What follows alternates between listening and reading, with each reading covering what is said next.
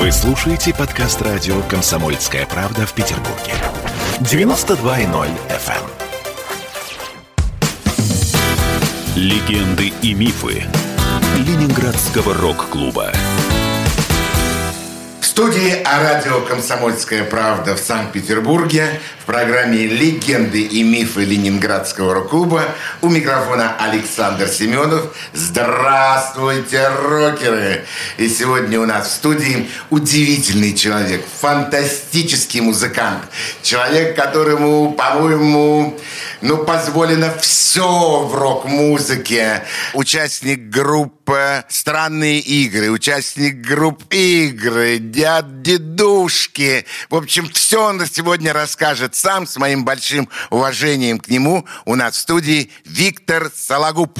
Здравствуйте. Здравствуйте. Ну, наконец-таки я увидел тебя в студии «Комсомольской правды». И я очень рад, что сегодня наши радиослушатели смогут услышать твой голос. И самое главное, смогут услышать тот рассказ, который ты сегодня расскажешь нам всем. Ну, начнем с самого начала. Где ты родился, когда?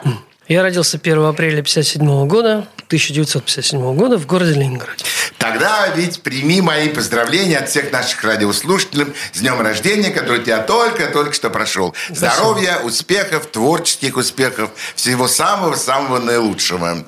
Ты учился в школе, в каком районе? Меня принесли прямо вот сюда, вот на Петроградскую. Я жил на Ждановке первую свою половину школы, где-то лет до 10, и ходил в 54-ю школу. Это моя первая школа, которая вот в конце «Красного курсанта» там была. Да. Вот. Там началось мое обучение.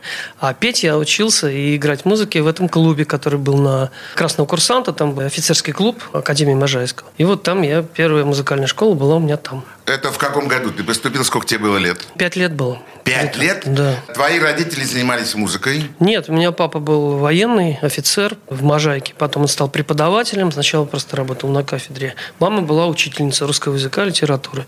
Папа, он любил петь. И он пел в народной опере, в Кировском театре даже. Там у них...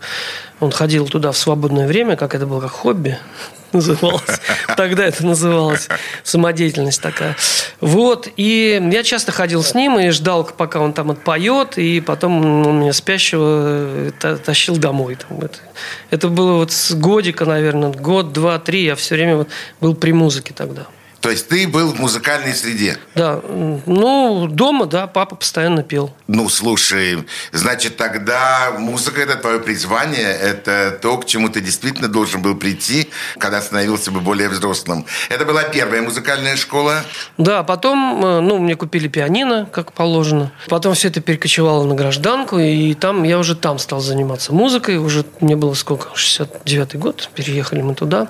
В отдельную квартиру? В 5 класс, да, в отдельную квартиру. С 5 класса я тоже стал параллельно ходить на занятия, на уроки по фортепиано. А потом уже после школы я пошел в музыкальное училище вечернее. Это на Зайцево, что ли, где-то. На Чернышевске, я уже забыл. Там где-то Суворовский. Вот там была такая вечерняя музыкальная джазовая училище. Это очень известная музыкальная джазовая школа. Коля у Истрашкина, и я тоже у Истрашкина учился. Коля Гусев, мой коллега по группе. Да. Вот. Потом мне вдруг мой Истрашкин заявил, что у меня техника 4-5 пальца. Вообще никогда не сможешь играть хорошо. На гитаре.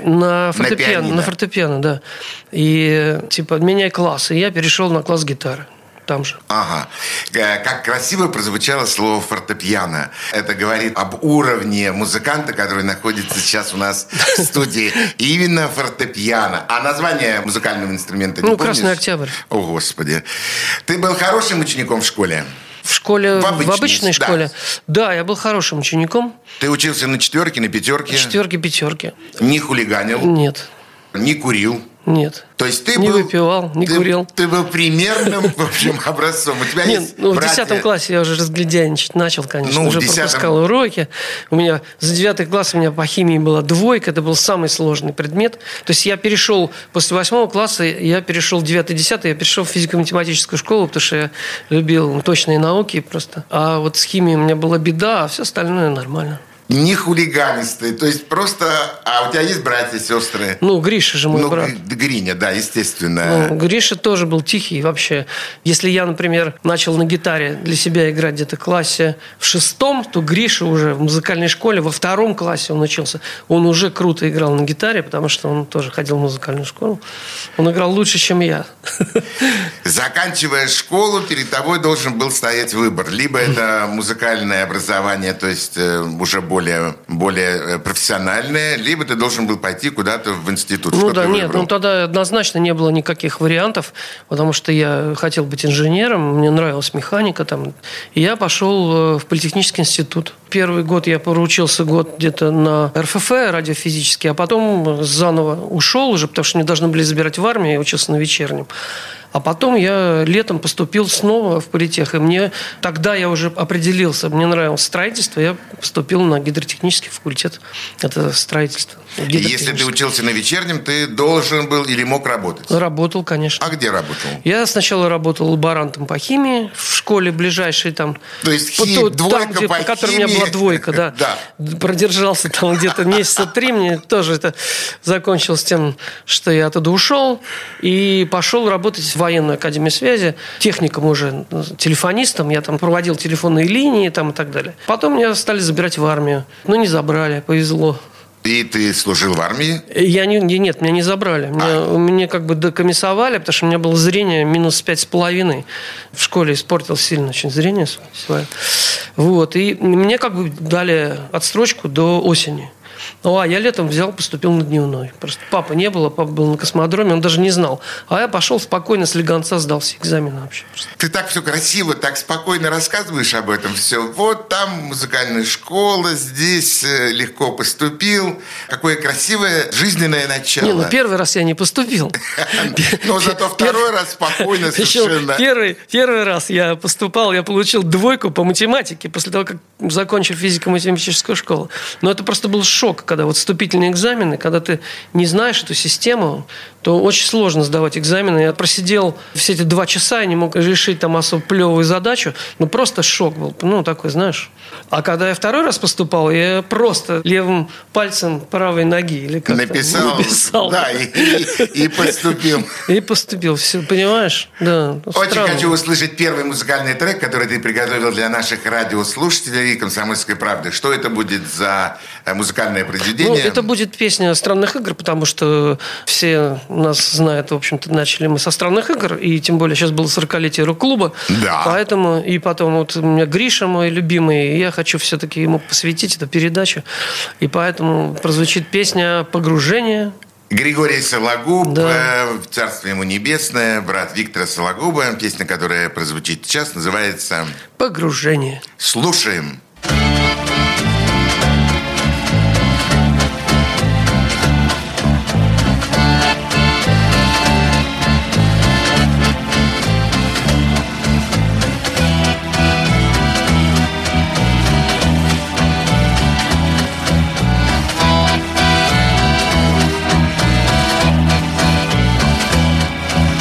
Песок прибрежный, чистый тонок, прибой умолк, осела муть. И вдаль поплыл я, как утенок, и не боялся утонуть. Но водоплавающей птицей недолго был я, рыбой стал, чтобы в пучину погрузиться, скользнуть на щелину меж скал.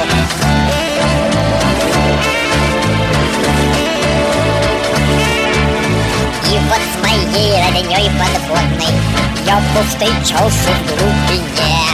Они там плавают свободно и снисходительны ко мне. Они меня не строго судят, и превосходен там пейзаж. Но должен всплыть я, будь что будет, я снова вылезу на пляж.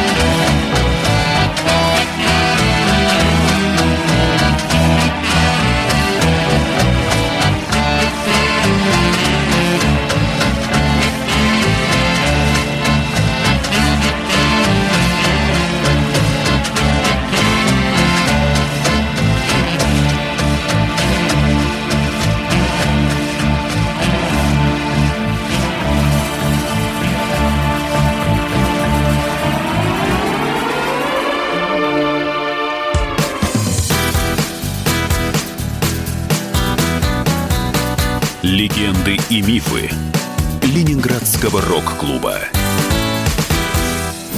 Какие ваши доказательства? Ваши волосы будут мягкими и шелковистыми. Я убью тебя, лодочник. Я сделаю ему предложение, от которого он не сможет отказаться. Ну, за понимание. Я вот думаю, что сила в правде. У кого правда, тот и сильней. Прошлое не дает себя забыть. Запахами, музыкой, фотографиями. Мы помним прозвища своих одноклассников, хотя самих их не видели очень давно. Мы до сих пор в памяти бережно храним правила дворовых игр. Все эти воспоминания оживают в программе «Дежавю». Меня зовут Михаил Антонов. По субботам и воскресеньям в 11 часов вечера мы говорим о том, что нас радовало и огорчало. Какими мы были раньше. Давайте вспоминать вместе. До встречи. Хулиганы. Легенды и мифы Ленинградского рок-клуба. В студии радио «Комсомольская правда» в программе «Легенды и мифы Ленинградского рок-клуба» у нас в гостях фантастический музыкант Виктор Сологуб. Витя, а когда все-таки произошел вот этот щелчок, когда ты понял, что техника – это хорошо, а музыка – это лучше? Ну, не скоро. Не скоро, да. Я после этого, после института, я отработал в другом институте, я проектировал Таллинский порт, проектировал сооружения, в общем, ну, я вышел инженер-гидостроитель, строительство водных морских путей и портов, но с возможностью там строить все остальное. Потому что я увлекался вот строительством, знаешь, там подводные лодки, базы, там это было хобби мое такое. Я даже на лето оставался в институте, там помогать каким-то аспирантам, делать расчеты, там постановка на волну, там и так далее, интересные всякие вещи. И я после института пошел в проектный институт, вот, как я говорю, проектировал эти парпорты морские, там ездил. Потом года через 4 мне все это тоже надоело, я сменил профессию, я стал инженером-метрологом, это измерительные приборы. Все, что касается измерительных приборов. Потому что там зарплата была больше, и ездить было ближе там, для меня. И такая более престижная работа в одном министерстве. И я продержался там до 88 года, по-моему. Или 89-го. То есть почти 10 лет меньше. Ну, чуть меньше 10 лет работал инженером. Тогда параллельно как бы и те же «Странные игры», и уже игры позже. Это было хобби. То есть мы после... Собственно, все мои коллеги, также и Николай, и Алексей. Да, мы... они все были у нас в студии, рассказывали примерно то же самое. Да, и мы также после работы мы садились на электричку, ехали в Петродворец на репетиции. Так было 3 раза в неделю. Я прям притаскивал гитару с собой вот на работу. Она у меня в гардеробе стояла, секретная. Выскакивал, бежал на электричку, как бы. Все, и это хобби, оно вот в результате переросло в профессиональную работу, когда вот этот бардак начался с этой перестройки. Уже не имело смысла работать, я уже так подумал, пошло оно все лесом. То есть получается, что выступление на 82-м году, 83-м на первом рок-фестивале, это вы все еще были инженеры? Конечно. Да. И вы на сцену выходили, в общем, ну, такое хобби. Такое очень сильное увлечение, которое очень вас сильно живет, но при этом при всем зарплата, да, нормальная спокойная жизнь и 3 раза в неделю репетиции. Да, и коллеги наши молодые, они приходили, это были наши фаны. В общем, те, кто с нами работал и так далее. Фантастика. Ну и все-таки был же когда-то какой-то момент, когда вы все вместе, и Николай, и Алексей, и ты сказали, ну все, хватит работать, хотим заниматься только музыкой. Ну вот у меня, говорю, это произошло в 88-м, по-моему, году. Только в 88-м году? Да, в конце даже. 88-м. А до этого все эти фантастические выступления на сцене рок-клуба. Да. Уже и «Странных игр» не было тогда, уже были просто игры, и все равно я как бы продолжал работать, и я умудрялся как бы летать там на выходные дни на какие-то выступления, там гастроли, и как раз это вот то, что невозможно было совмещать одну работу и вот сцену, это как раз из-за того, что было много гастролей, и я не мог просто пропускать гастроли, мне это было ближе, чем ходить и писать отчеты, там, делать какие-то там расчеты, и я взял и уволился просто. Все-таки музыка победила. Музыка победила, да. А когда ты впервые услышал вот какой-то музыкальный трек, песню, которая тебя вставила как следует, и ты стал увлекаться музыкой? Пожалуй, это вот как раз Led Zeppelin «Since I've Been Loving You» с третьего альбома. Это было где-то осенью, когда я учился в 9 классе. 72-й, наверное, конец 72-го года. В школе была музыкальная группа? В школе была музыкальная группа, но я в ней не участвовал. В первой школьной музыкальной группе я участвовал. Это когда до 8 класса я учился. Где-то класса 6 по 8 у нас была группа. Потом я играл с более старшими ребятами из индустриально-строительного техникума. Они меня пригласили, я там играл на клавишах у них в группе. Это вот мой 9-10 класс. А потом уже в институте, естественно, была группа. И потом уже «Странные игры». Долго ты шел к музыке. Долго через тернии, что называется. Слушай, по-моему, у всех. Да. В наше время вот это, да. Мы все шли к музыке через вот эти инженерные связи. Весь Ленинградский рок-клуб, да. У нас же это самое. С Колей Михайловым мы встречались на военной кафедре. Как бы со всеми вот практически, кто потом в рок-клубе был, мы в институте встречались. Но почему-то на военной кафедре. Потому что у нас совпадали дни, у нас четверг там был. Там Серега Мельниченко, там, я помню, тоже. Да. Вот.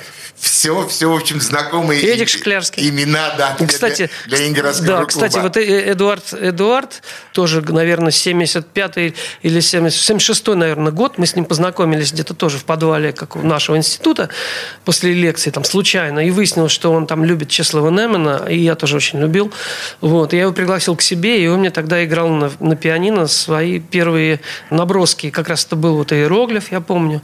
Вот, интересно, вот такая песня. Это очень старая, оказывается, песня. И тогда вот мы тоже решили с ним делать группу, но у нас как-то не получилось, по-моему, 1-2 репетиции было там, и все. А почему не получается? Вот почему не сходится? Ну, много обстоятельств, там, по времени, может быть, и что-то там. В политехе учиться тоже не так просто, там, дофига. Я думаю, даже сложно. Да. И потом мы как бы, на разных факультетах. Знаешь, не так часто виделись. Общежития разные. Репетировали обычно. Каждый в своем общежитии. У каждого факультета была своя точка, клуб, там, где можно было играть, там, и так далее. Но слава богу, что это была возможность играть. Про рок-клуб когда услышал? Еще до того, когда он организовался, я там как бы познакомился с Геной Зайцевым. Тоже где-то года, наверное, в 77-м, в 76-м я тогда вот со всей этой компанией познакомился. Коля Васин, там, и так далее. Вот, и уже такая-то идея рок-клуба в воздухе так носилась. Поп-федерация. Да. Просто часто у Сайгона встречались, разговаривали о музыке, а в результате потом получился этот рок-клуб. Да, рок-клуб получился в 81 году, открылся, и все это было действительно необычно, здорово и, главное, классно. Какой второй трек ты предложишь нашим радиослушателям? Давай тогда по хронологии. Да. Когда группа «Странные игры» распалась, появилась группа «Игры». Вот. И настроение было уже такое, не такое веселое, как в «Странных играх», и уже более такое, знаешь, взрослое, взвешенное. Там уже как бы смерть Саши Давыдова повлияла на мое творчество, и как бы поэтому послушаем песню «Освобождение», которая написана на слова Андрея Соловьева, нашего друга тогдашнего. Поет, естественно, Гриша Сологуб, как я сказал. Слушаем. Любимый брат. Слушаем.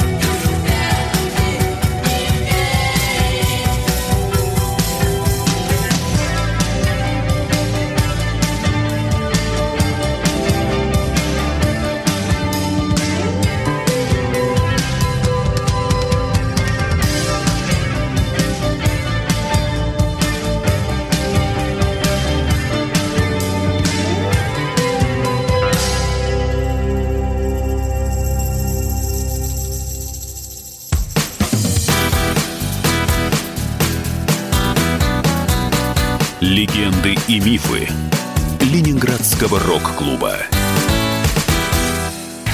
Я, Эдуард, на вас рассчитываю как на человека патриотических взглядов. То возникает вопрос, а куда податься русскому мужику? Ну, разве что в ЧВК Вагнера. Перефразируя известную либеральную формулу, российскую либеральную формулу, надо дождаться, пока вымрет последнее непоротое поколение, да? Отдельная тема с Олегом Кашиным и Эдвардом Чесноковым. На радио «Комсомольская правда». По будням в 9 вечера по Москве. Тоже мочить в сортире, но других и не так. Легенды и мифы Ленинградского рок-клуба. В студии радио «Комсомольская правда» в Санкт-Петербурге в программе «Легенды и мифы Ленинградского рок-клуба». У микрофона Александр Семёнов. У нас в гостях фантастический музыкант Виктор Сологуб. Вить, скажи мне, пожалуйста, «Странные игры». Вы тогда взорвали просто рок-сцену. Вы были новая волна, вы показали всем фантастическую, необычайную музыку. Организатор коллектива, то есть как бы его идейный вдохновитель был, конечно, Саша Давыдов. Или... Ну, как бы трудно сказать, кто был идейным вдохновителем. Просто с Сашей Давыдовым мы познакомились еще задолго до «Странных игр», когда вот мы как раз с Вовой Сайком вместе играли. Такой, который тоже был гостем вашей программы. Да. Вот, Володя Сайков, коллега мой сейчас по киномузыке. Вот. И с Сашей мы познакомились случайно летом. Тоже я пришел к нему, и нужно, по-моему, я не помню, что-то такое было связанное с какими-то джинсами. И тогда эта тусовка была, знаешь, Казанский собор, вот там вечерами там собирались, тоже ездили летом, и нужно было какие-то джинсы откуда-то привезти или куда-то отвезти, а я тогда подрабатывал проводником с бригадой проводников летом. То есть мои друзья были официальными проводниками, а меня брали за компанию типа зарядчиком. Я выбегал на станции и говорил, вот кому там на Куйбышев там, или на Мурманск, пожалуйста, все вот 10-й вагон. 10-й вагон. Да. Набирал зайцев, вот, чтобы студенты могли подзаработать. Вот, и меня привели к этому Саше Давыдову, и мы с ним разговорились, выяснилось, что он на гитаре играет, на акустическом, и вечером встретились. Он мне стал свои песни петь, там, которые ему нравились, а ему нравился тогда дико Dire Straits, вот. А я ему стал играть Led Zeppelin, потому что мне нравился Led Zeppelin. Вот, и мы так вот, собственно, познакомились и пошли дальше, мы стали говорить о литературе, и выяснилось, что он увлекается европейской поэзией, а я вообще в безумстве находился тогда от французских поэтов. Вот, сам пытался что-то переводить, вообще не зная французского языка. И у меня там был сборник французских поэтов, отличная книжка. А у него была книжка «Библиотека всемирной литературы». И мы как бы на этой почве сошлись и поняли, что нам надо делать группу. Вот, собственно. А как появились остальные музыканты? Ну, до этого у Саши был свой коллектив, с которым он играл там вот Коля Куликовских, который у нас в первом. Да. Женя Смилков, он играл там на бас-гитаре. Витя Васильев, который сейчас в Канаде живет, он жил возле Пулковской обсерватории, он играл на барабанах. А они меня как бы взяли к себе чуть-чуть поиграть, поджимовать. И я приехал к ним, по-моему, то ли в Сочи это было, в студенческий лагерь. Я поехал автостопом туда и к ним, ну, вообще на Кавказ поехал автостопом. И потом решил к ним заехать, как по договоренности, там, весенний какой-то. Ну, пришел, а они там играли в студенческом лагере. И мы просто стали джимовать вместе и поняли, что когда вернемся в Петербург, будем делать вместе группу. Все. Когда вернулись в Петербург, уже стали при университете, нам нашли какой-то клуб, и мы там стали чуть-чуть играть. Это еще 70 какой-нибудь 7-й, 8-й год. Тогда да, давно. Да. Джеки Смелков был, на саксофоне играл тогда. Вот, это был первый наш состав, еще он не назывался «Странные игры», мы там менялись названия. То там Сашка хотел называться «Пряниками», но мне было в этом что-то русское, мне очень не нравилось, как-то не совсем. Вот. А потом мы сыграли как концерт какой-то в Тарту, в клубе «Спартак». Звучало это «Спартакус» по-эстонски. И мы такие, давай будем называться «Спартакус». Вот, и тоже не пошло. Ну, название, да, и все равно в этом что-то было такое, не то. Ну, и состав был еще первый, другой. И я помню, что... Да, мы даже играли с группой «Мифы», я помню. Генебрихновский. Да, Генебрихновский. Вот был такой самый серьезный концерт. У нас был где-то на Восстании, в каком-то непонятном, на втором этаже был какой-то типа сцены какой-то тоже, ДК или что-то маленькое. И вот мы там играли, там Генебрихновский играл со своей группой, потом «За», какая-то «Хамелеончик За», что ли, такая была какая-то группа. Это я уже не помню вот, даже. И мы играли. Вот, как бы. Это была такая первая моя эйфория на сцене, когда я там почти потерял сознание вот, от удовольствия. Вот прям реально. Понимаешь, да? Вот я к концу концерта я вообще не понимал, что происходит, и меня на руках отнесли в гримерку, потому что я реально потерял сознание. Это легенда. От удовольствия. Это правда. Это правда? Да.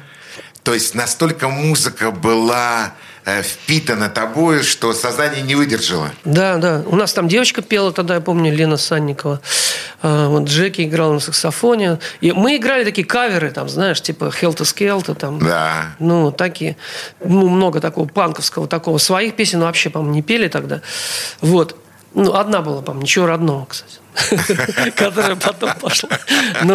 И вот это чувство, может быть, это меня как раз уберегло от увлечения наркотиками, пьянства, потому что я понял вот этот истинный кайф, и другого, ничего такого другого не создает. Ты все время хочешь получить опять это снова, поэтому играешь. Да, хочется еще. Такая, да, вот это странно. Вот теперь мне стало понятно, почему странные игры не использовали. Для нас всегда казалось, что музыкант, выходящий на сцену, на рок-сцену, он должен сам играть свои собственные песни и свои собственные стихи.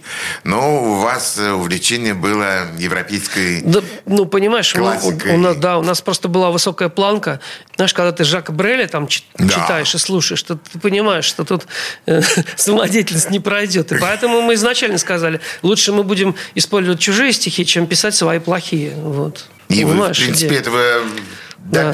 И это довольно сложно, потому что одно дело, когда ты берешь, например, вот Жак Брель, да, как выяснилось, те стихи, которые мы сделали, песню на его стихи, и Жорж Брассанс, что такие песни существовали, но мы не знали об этих. Мы читали это как текст и использовали, положили на свою музыку. И чуть-чуть похоже. Как выясняется, что вот по темпоритм такое же и похоже на оригинал, но мы никогда не слышали этих песен.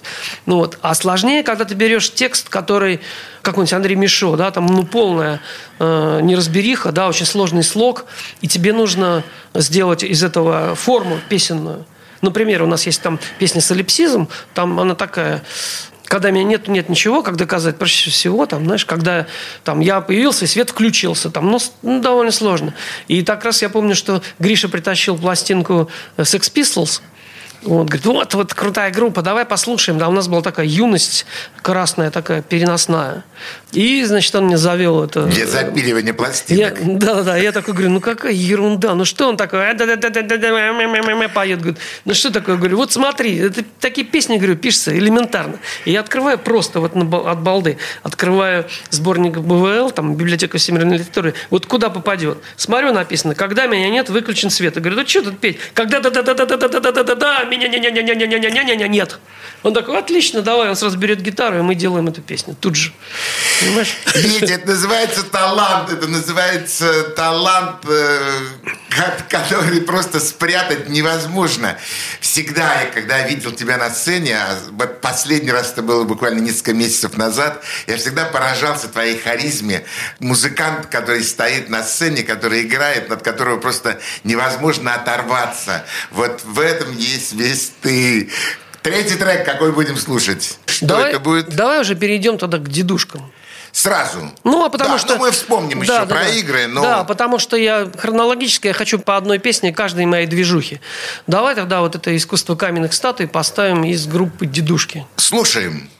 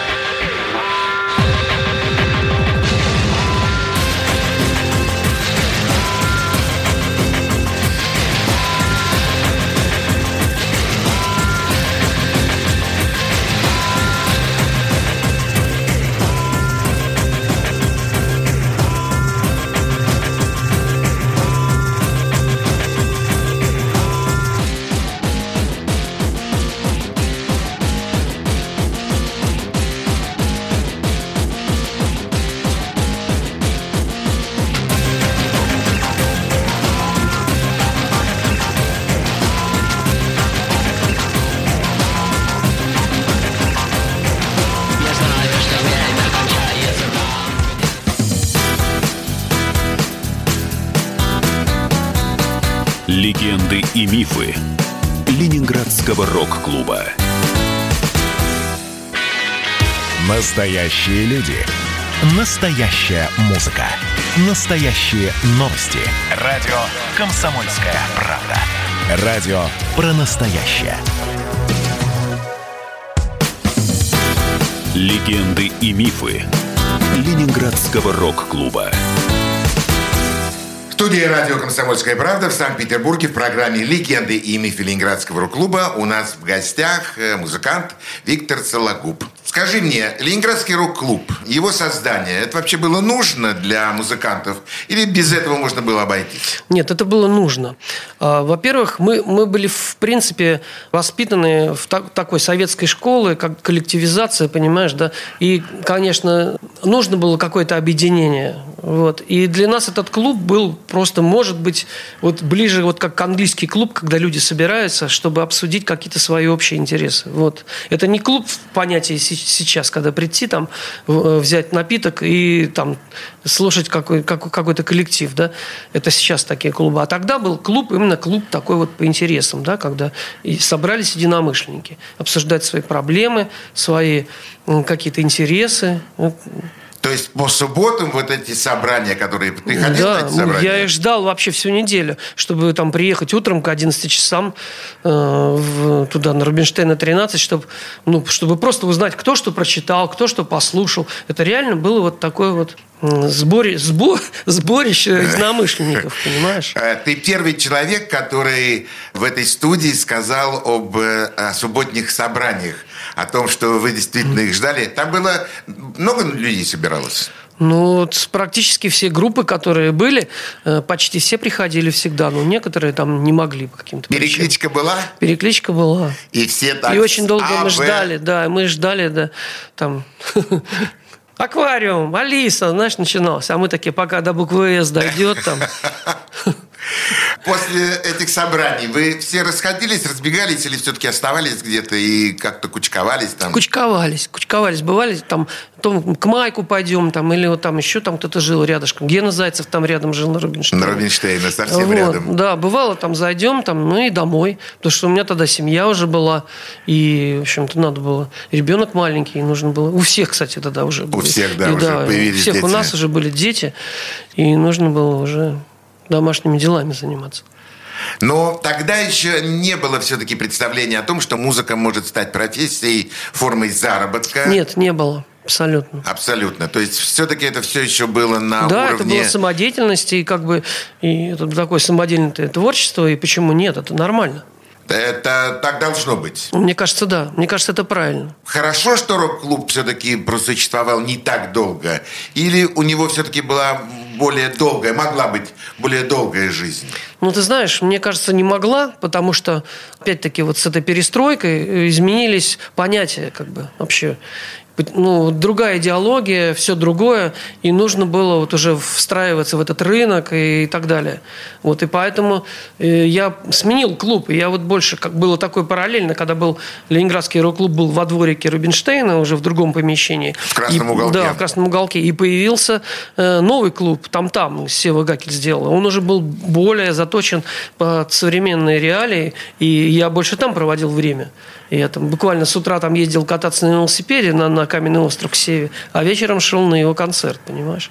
Ну, в смысле, в его клуб, на молодые группы, которые практически из рок-клуба переселились туда. Ну, не все. Не все, но там многие появились. Вот раз. Появились многие, да. Действительно. Это другое, новое поколение. Это новое поколение. Да. То, которое еще, может быть, в Ленинградском рок-клубе не смогло бы себя найти, потому что литование текстов. Вам же это было легко и просто. Вы приносили... Да, это, кстати, один был из пунктов, который нам помогал. И при любой такой вот какой-то неприятности, там, закрытие клуба, там, или закрытие концерта, во время концерта, когда вдруг появлялись какие-то люди, говорили, покажите ваши литовки, мы доставали свою эту толстую книжку, которую возили с собой, и показывали, вот, там, 66-й год, издание, там, или 64-й, не помню, пожалуйста. Никаких проблем. Все, да. Я помню очень хорошо концерты, на которые я приглашал «Странные игры» в Ленинградский дворец молодежи. И на одном из первых концертов, когда вы играли, бежит замдиректора Дворца молодежи с криком: «Фашисты на сцене, выключайте звук, вырубайте все и прекращайте выступление странных игр». И это очень хорошо. Это, наверное, было, когда мы там танцевальные были такие вечера. Да. И мы там должны были 3 раза там где-то выступить. Да. И после первого раза, да, там кому-то в голову там стукнуло, что мы там типа играем любимую песню Гитлера, как было сказано. Бред какой-то. Да. А у нас там просто в конце одной песни был такой фрагмент «Болеро». Там, да. Когда Кондрашкин начинал играть такие партию барабанов, она очень похожа на Болеро, у нас там мы начинали это играть такое. Вот, концовка одной песни. И почему-то кому-то показалось, что это некий фашизм. Ну вот, и нам сказали, почему вы в черных очках там и так далее. Мы такие, без проблем. И мы на следующий концерт, на следующий день мы взяли. Это еще до того, как закрыли. Потом третьего концерта не было. А второй не было. Мы пришли, и как бы мы взяли из своих очков, в которых черных, в которых мы выступали, мы выдавили стекла, но очки оставили. И у нас как бы у всех были очки без стекол.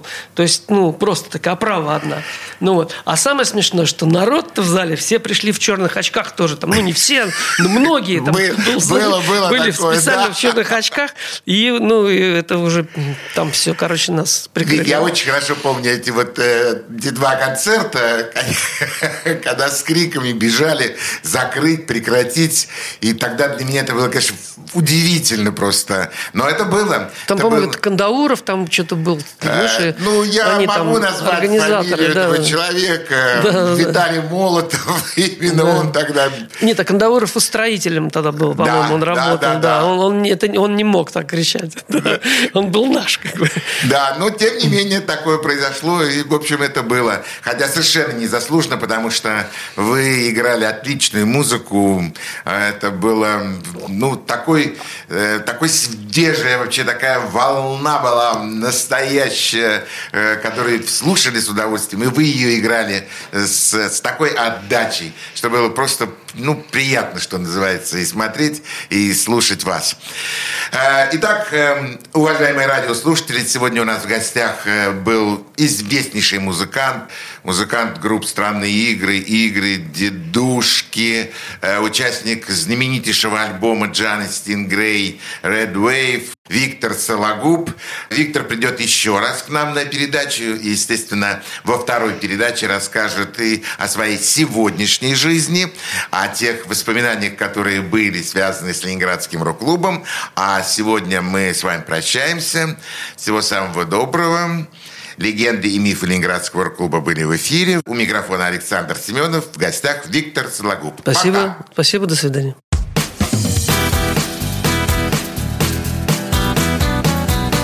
Легенды и мифы Ленинградского рок-клуба.